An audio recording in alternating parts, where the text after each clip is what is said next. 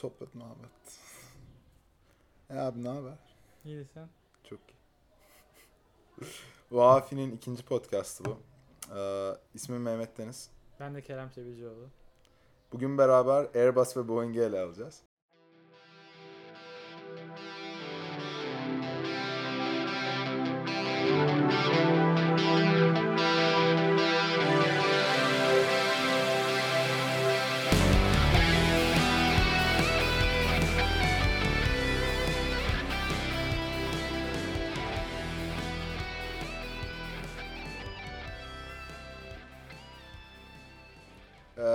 Airbus'ı aslında birazcık 737'den açacağız muhabbeti. Ee, uçak kazalarının nedenine döneceğiz. Ee, ondan sonra e, 37'ler hmm, kara Karaya vurması. efendim? Karaya vurması. Aynen karaya vurulması o ifadeyi aradım. abi. Ee, karaya vurulmasından sonra Airbus'un nasıl aslında elinde süper bu e, e, fırsat olduğunu ama o fırsatı kullanamadığını açıklayacağız. Ondan sonra beraber aslında günümüze geri döneceğiz ve koronavirüsünün nasıl havacılık sektörünü etkilediğini ve e, Airbus ve Boeing'in bugünkü durumunu ele alacağız. O zaman Kerem e, şeyden başlayalım. 737 serilerinden başlayalım. Bir 737 Max'i anlatabilmek için çünkü 737 serilerinin tarihine 1967'ye dönmemiz gerekiyor. Evet, e, dediği gibi 1967'de Boeing şirketi 737 serisini başlattı. Yani bir uçak serisi, bir uçak e, şeyi, dizayn şeyi, bir uçak stiliydi.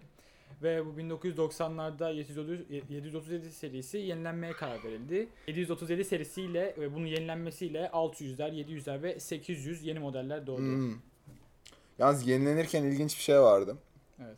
Uçakları yenilerlerken Boeing aslında performans bakımından yeni bir uçak gibi yaratmıştı. Ama eski uçağın iskeletini kullanıyorlardı. Yani Boeing'in yaptıkları 737, 100, 200, 300 serilerinde kullandığı aynı iskeleti koruyup sadece yeni bir e, motor eklemişlerdi. Ve bununla beraber 1990'ların 2000'lerin New Generation diye ifade edilen NG kısaltması kullanılan 600, 700, 800, 900 serilerini elde ettiler. Tabii bu e, niye eski iskeletin kullanıldığı ve niye tıpatıp e, yani pardon e, yepyeni bir şeyin yapılmadığı merak edilebilir. Onun nedeninde zaten zaten ko- aslında basit bir şey. E, eski iskelet kullanıyorlar çünkü yeni bunu piyasaya sürdüklerinde Hmm. e, işte dışarıda çalışanlar olsun, pilotlar olsun, direkt tüm sek- ya tüm uçakla uçak içinde ve uçağa dair çalışan insanların bu e, yeni gelecek şeye alışımı kolay olsun diye tabii ki eski iskelet kullanıldı. Abi çekmeye başladık dışarıda bağıran zil çalar. Şey, e, tamam bir daha söyleyeyim. Es- eski iskeletin korunmasının sebebi ve yeni yani yepyeni bir şey geçilmemesinin sebebi burada yeni yapılacak yani eski iskelet kullanılarak yapılacak yeni uçakların filoya daha kolay e, konulması takviye edilmesi ve içinde çalışan insanların pilotların olsun Hı hı. dışarıda kabinde çalışan insanların olsun hepsinin daha rahat bir şekilde eğitimini hızlıca tamamlayıp hemen orada çalışmaya başlaması için. Çünkü özel olan şu iskeleti korudukça aerodinamik aslında özellikleri de koruyorsunuz. Evet. O yüzden uçağın uçuş stili ve davranışları aynı kalmış oluyor. O yüzden bu bir e, yani yerdeki e, çalışan yer personelleri için kolaylık oluyor. Uçaklar için e, pardon pilotlar için çok büyük rahatlık haline geliyor ve hava yollarının uçakları yeni uçakları filoya eklemeleri çok daha rahat oluyor. Çünkü bildikleri bu uçak nasıl davrandığını biliyorlar, nasıl işlediğini biliyorlar. Ve bu tabii ki para ve zaman tasarrufu sağlıyor. Aa kesinlikle. Ee, yani inanılmaz derecede hem zamandan hem de araştırma geliştirme ücretinden e, şey yapmış, save etmiş oluyorlar. Ve aslında bu modelle beraber Boeing 1990'larda ve 2000'lerde e, Airbus'un yeni modelleriyle rekabet etmeyi başarmıştı. Ücretleri ve kostları olabildiğince düşük tutarak. Bu çok başarılıydı. Ama e, 2010'larda bunu tekrar yapmaya çalıştılar. Zaten Max'in hikayesi de bu tekrar yapma çalışmasına geri dönüyor. Fakat 2010'larda bir değişken vardı. Bu sefer Airbus, e, pardon Boeing e, Airbus'la rekabet ettiğinden değil, Onu Airbus'u yakalamaya çalıştığından e, yeni bir seriye ihtiyaç duymuştu ve bunu tekrar yapmaya çalışmıştı. E, normalde ya 737'yi yenileyelim, yeni bir sürüm çıkaralım e, diyalogları 2006 yılında başlıyor. Erken 2006 yıl- yılında başlıyor. Ama 2010 yılına gelindiğinde aslında hala bir karar verilmemiş oluyor. 2010 yılının Aralık ayında Airbus e, e, Airbus A320 Neo serisini e, sürüyor.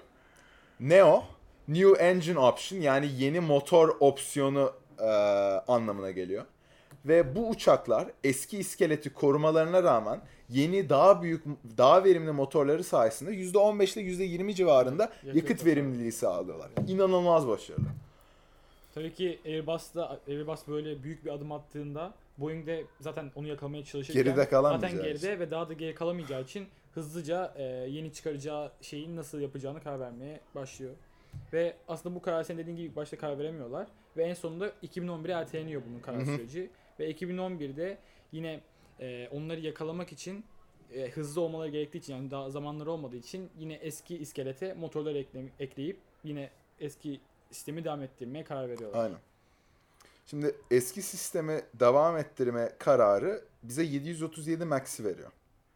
Fakat belki şu anda sorulması gereken soru e, aynısını 1990-2000'lerde yapmışlardı. Neden 737 Max'te problem oldu da 737 NG serilerinde 600'lerde, 700'lerde, 800'lerde problem olmadı?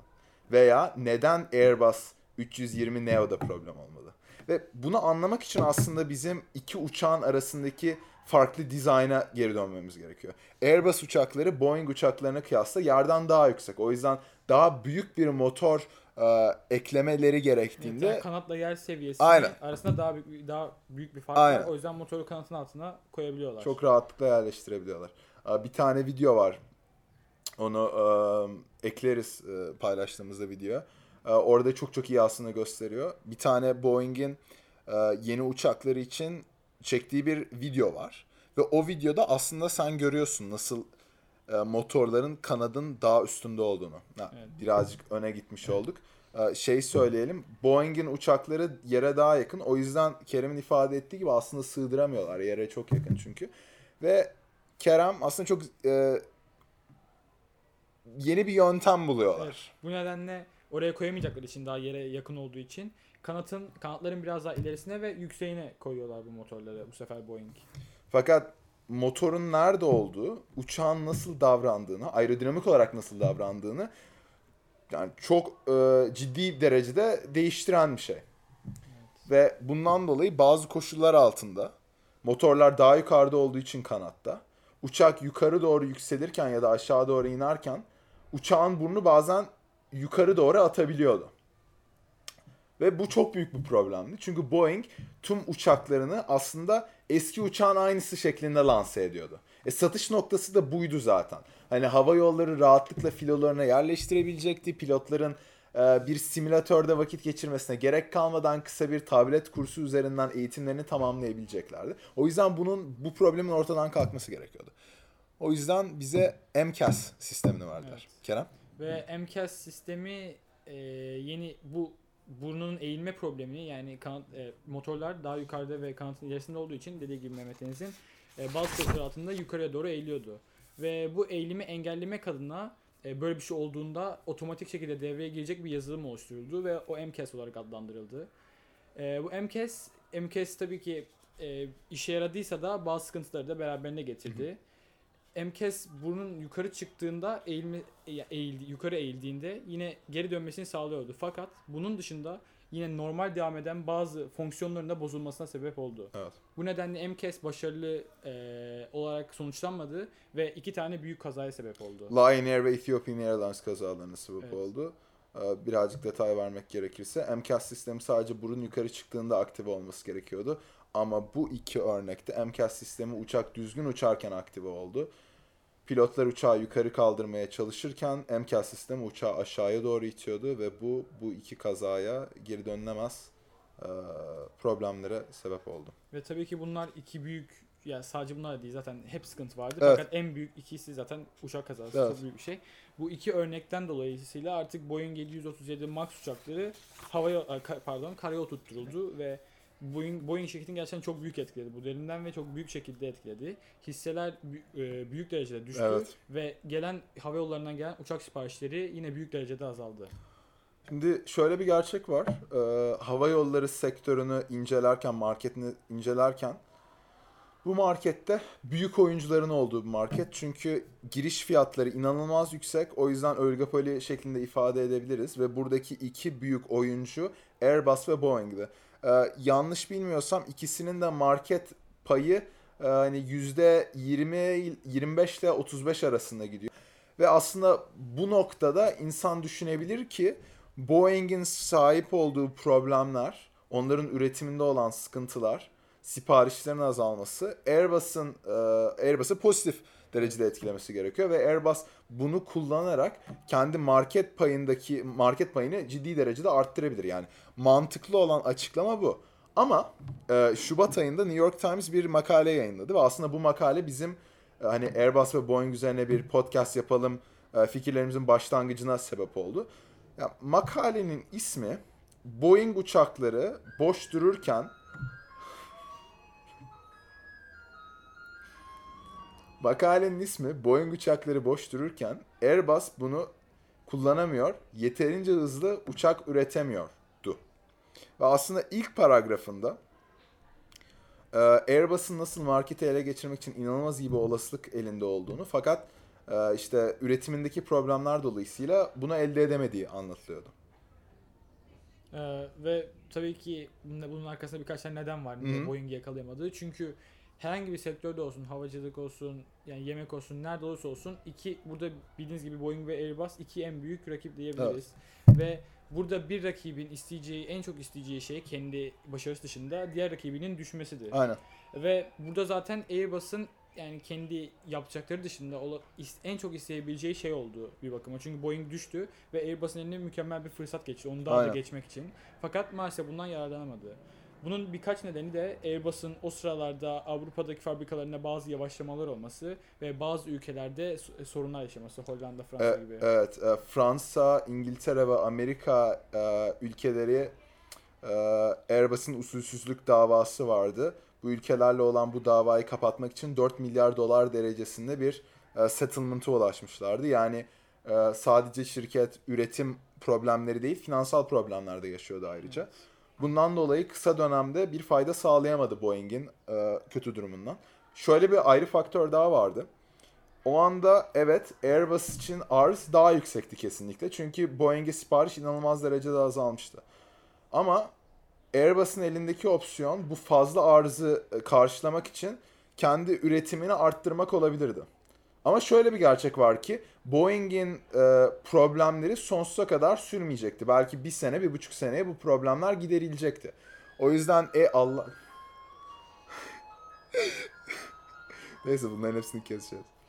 Ee, ama şöyle bir problem vardı ki Boeing e, bu problemleri uzun süre yaşamayacaktı. O yüzden arz seviyeleri normal seviyelerine geri dönecekti. O yüzden e, Airbus'un üretimini arttırmak için yaptığı bir investment bir buçuk sene e, anlamsız kalacaktı. O yüzden bunu yapmamaya karar verdiler. Ayrıca şöyle ilginç bir durum var. Boeing 737 e, karaya oturtulduktan sonra, karaya oturtulduktan birkaç ay sonra British Airways 737 MAX için 200 tane sipariş verdi. Bunun komik bir sebebi var aslında. Kerem? Ee, tabii burada vermesinin sebebi büyük ihtimalle bundan bir süre sonra tabii ki karaya oturtuldu çünkü bir sürü sıkıntısı vardı. Evet. Bir süre sonra ama e, 737 Max'ın geri gelmesi zaten bekleniyor çünkü e, önemli bir uçak ve büyük bir uçak. E, geri gelirken fakat eskisi gibi gelmeyeceği belli. Çünkü çok sıkıntılar yaşamış ve kazalara sebep olmuş bir uçak. Bu nedenle üstüne denetimler yapılacak. Evet. Hatta denetimler bir kere iki kere olmayacak. Evet. Belki de binler, evet. bin kere, on bin kere olacak. Her ayrı parçası, her materyali iyice denetimden geçecek ve ince incelenip sık dokunacak kısaca bu uçağın bir daha Aynen e, piyasaya çıkışında. Bu nedenle e, bu uçak geri döndüğünde piyasadaki belki de en güvenli ve en e, denetimli, en tercih edilebilen uçaklardan biri olacak. Dediğim gibi. O yüzden siparişler verildi önceden. Şimdi şöyle ilginç bir durum var aslında. Hava yolları e, sektörü için geçerli bu hava yolları mesela Airbus'a British Airways diyelim ya da American Airlines diyelim Airbus'a 150 uçak siparişi yaptı. Ee, ama Boeing bu kısa sürede 737 MAX'teki üretim problemlerini giderdi. Uçak e, uçabilir izni aldı. Ve ondan sonra Boeing çok ciddi bir indirim uyguladı. Bu takdirde American Airways'in Airbus'la tekrar bu fiyatı tekrar değerlendirelim, bu fiyatı düşürün gibi taleplerde bulunma ihtimali var.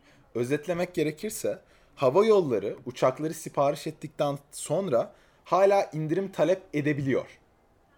Ya bundan dolayı aslında bir noktadan sonra sipariş defterlerinde olan varlıklar eee, yani varlık değil yük haline gelebilir. Evet. Bunun nedeni de zaten e, Boeing'in piyasaya yani 737 Max'ın piyasaya geri dönüşünde dediğin gibi indirimler uygulaması gerekecek satmak için. Evet. Fakat burada bir önemli e, e, bir diğer önemli etken de bunu sadece Boeing'in yapmayacak olması. Onunla tekrar rekabete gireceği için Airbus'un da aynı şekilde fiyatlarını indirmesi gerekecek. Yapmaya zorlanacak. Evet, zorlanacak bir bakımı. Yoksa yüksek fiyat, fiyatta satamayacak tabii ki. Şimdi bu Şubat ayındaydı. Ama e, Ocak ayında başlayan koronavirüs havacılık sektörünü çok ciddi bir şekilde etkiledi. En çok etkilenen sektörlerden biri. En çok etkilenen sektörlerden biri. Daha bu, raf, e, bu hafta Amerikan Başkanı President Trump e, Avrupa için inanılmaz ciddi bir e, travel ban getirdi. Ulaşımı ciddi derecede kısıtladı. Eğer zaten başkan yapmamış olsaydı, kısıtlama getirmeseydi zaten insanlar da uçmayacaktı o ülkelere. Çünkü insanlar da kendi endişelerinden dolayı tüm seyahatlerini iptal etme durumunda. Çok komiktir. New York'ta koronavirüs e, var iken business diye bir konferans vardı. O konferansta ertelenmiş, iptal edilmiş oldu.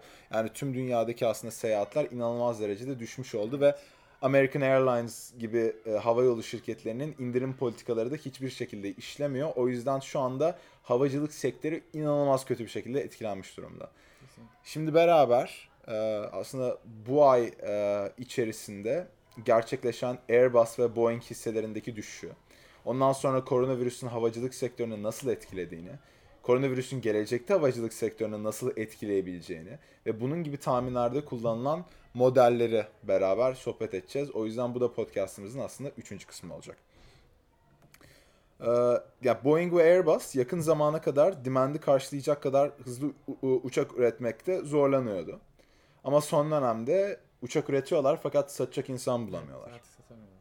Çünkü insanlar uçmadığı için artık hava yolları da mantıken almamaya başladılar. Olan uçaklar bile çünkü artık seyahatler çok azaldığı için dolmuyor ve e, hatta şöyle bir şey vardır. Havaalanlarında e, işte İstanbul Sabiha Gökçen'de mesela e, THY'nin bir yeri varsa Hı hı. orayı doldurması gerekir. Yoksa TH e, onu Gerçekten? Yoksa, evet. Sabiha Gökçen yoksa onu oradan alabilir ondan kullanmıyorsa. E, bu nedenle yani boş uçaklar bile artık uçmak zorunda.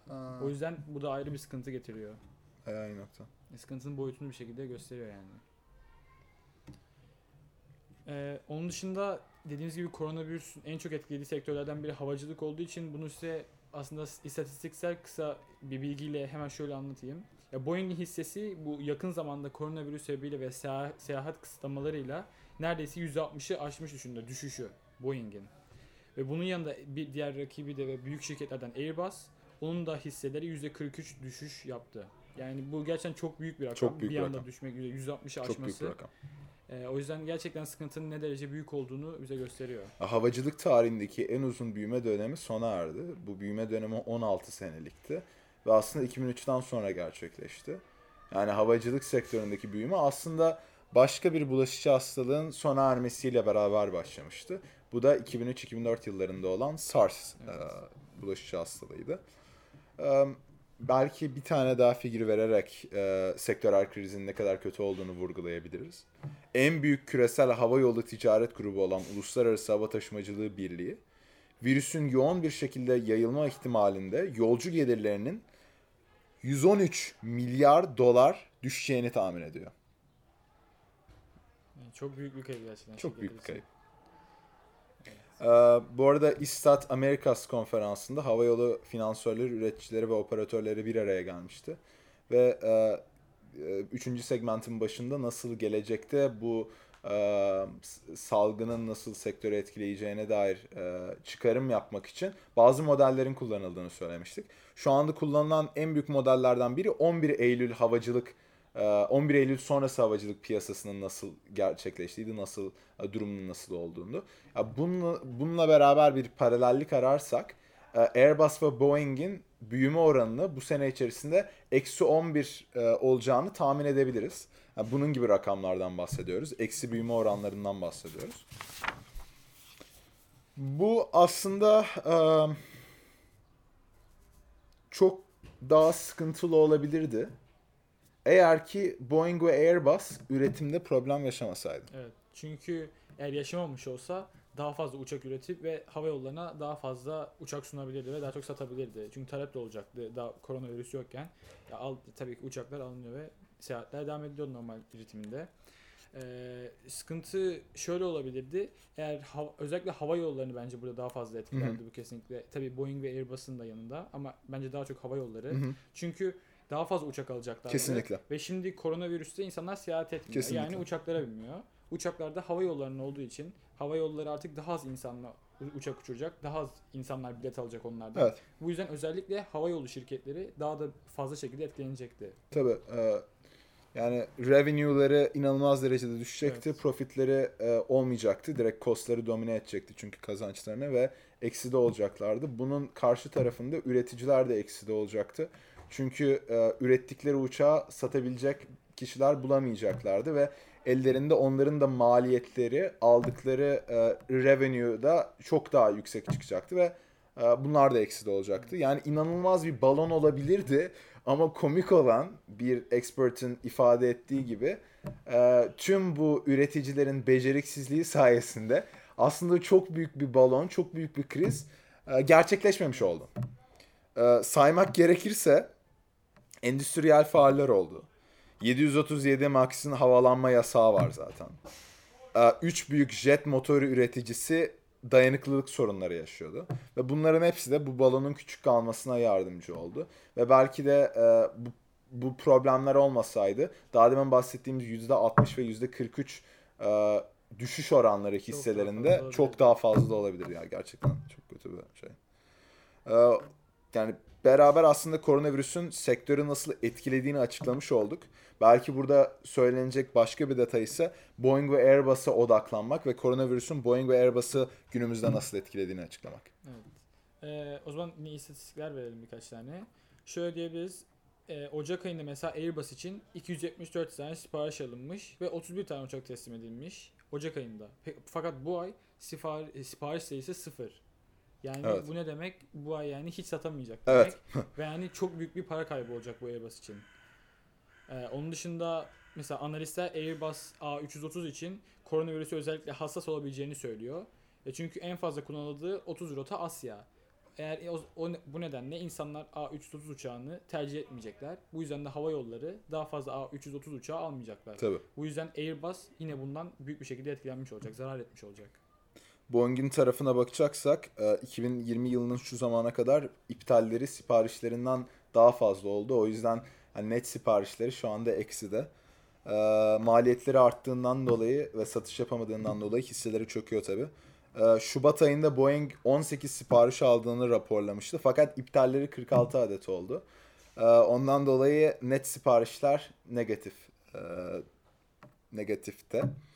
E, başka bir problem Airbus'ta nasıl A330 uçakları satılamıyorsa Boeing'de de aslında benzer bir problem var. Şu anda uzun yol uçuşları inanılmaz derecede azalmış durumda. Ee, hem e, tüketicilerin endişeleri hem de mesela e, Am- Amerikan e, Birleşik Devletleri'nin çıkardığı gibi e, Gelen yasaklar da Aynen direkt- genel yasaklardan dolayı.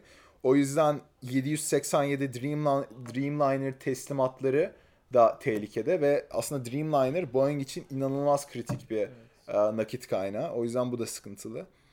E, United e, Airlines salı günü bir açıklama yaptı.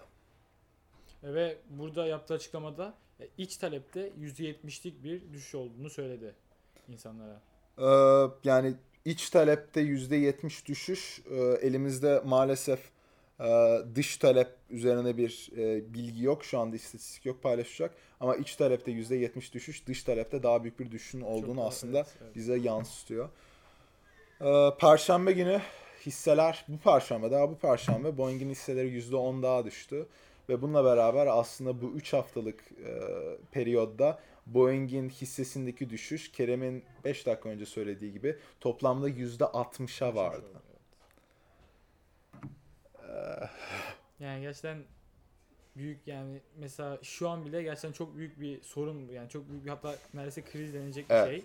Ve bir de şöyle düşünsek yani daha demin dedi, de- dediğimiz gibi daha becerikli olsaydı belki uçakları yapanlar ve o teslimatları da verebilmiş olsalardı belki şu anda gerçekten çok büyük bir ekonomik krizin ortasında da olunabilirdi. Aynen. Şu anda zaten sosyal medyada falan şey esprileri dönüyor gördün mü? Hani e, uçak bileti çok az gidelim bir İtalya'ya falan diye. Gerçekten. Ve, evet, çok da yani şey firmalar tabii ki azaltıyorlar uçak biletinin fiyatları. e, ama- Fakat insanlar yine almıyor. O yüzden E, çok gerçekten- normal yani sağlık her şeyden Evet. daha önemli çünkü burada parasal insentifler bir şey ifade etmiyor. Um, evet ilginç bir dönem söz konusu. Kendi durumumuzdan birazcık referans verirsek bugün Cuma, e, bugün 13'ü. Evet. 13 Cuma. E, ve bizim e, okullarımız bir e, tatil ilan ettiler. Bir hafta tatil yaptıktan sonra ondan sonraki haftayı online eğitim ba- bazında götüreceğiz. O yüzden aslında bu video muhtemelen okulda çektiğimiz uzun bir süre için e, son videolardan biri olabilir. Şu anda e, kendi ülkemizde alınan tedbirleri aslında kutluyoruz. E, Bence çok doğru bir karardı. Birden fazla yani vaka sayısının 10'a 20'ye 30'una çıkmasını beklemeden okulları Evet. tatil etmek. Ee, çünkü şöyle bir şey daha biliyorsunuz İtalya Avrupa'da en çok etkilenen hatta dünyada en çok en ölü sayısı ben ikinci ülke sanıyorum İtalya. Ee, öyle değilse de en yukarılarda yani Hı. gerçekten özellikle Avrupa'nın Hı birincisi hı. ve İtalya'da bu durumun bu kadar kötü hale gelmiş olmasının sebebi artık oradaki insanlar şey diyor eğer okullar daha önce iptal edilseydi bu kadar fazla ölü sayısı ve hasta sayısı olmayabilirdi. Çünkü okulda hepimiz geliyoruz yani en azından sırf sınıfta bile 20 kişi beraberiz. Evet. İşte 15-20 kişi dışarıda hep beraberiz. O yüzden bize bir şey olmasa bile ben senden alsam evime götürsem orada Bunu direkt Evet. exponential diye gidiyor zaten Evet. bundan sonra. Gerçekten o yüzden okullar gerçekten çok çünkü tehlikeli. insanların hep beraber olduğu bir yer olduğu için yani büyük sıkıntı yaratıyor. O yüzden bence de bizim okullarımızın böyle daha artmasını beklemeden erkenden kapatılması yani Kesinlikle. verilmesi bence alınan iyi bir önlem. Sağlık Bakanlığı'nı ve MBB o yüzden kutluyoruz. Ee, bu pazar da biz Robert'e gidecektik. Robert'in konferansına gidecektik. O da iptal oldu. Bence çok doğru bir karar. Tüm sosyal Ee, etkinlikler Evet, tüm sosyal etkinlikler e, e, iptal oldu. O yüzden hem Robert ailesini, Robert yönetimini ve e, Robert Junior Achievement e, kulübüne kutluyoruz. E, bence çok doğru bir karar aldılar. Zor ama çok doğru bir karar aldılar. E, o zaman kendinize iyi bakın. Bizi izlediğiniz için, dinlediğiniz için çok teşekkür ederiz. O yüzden lütfen bizi takip edin, takipte kalın.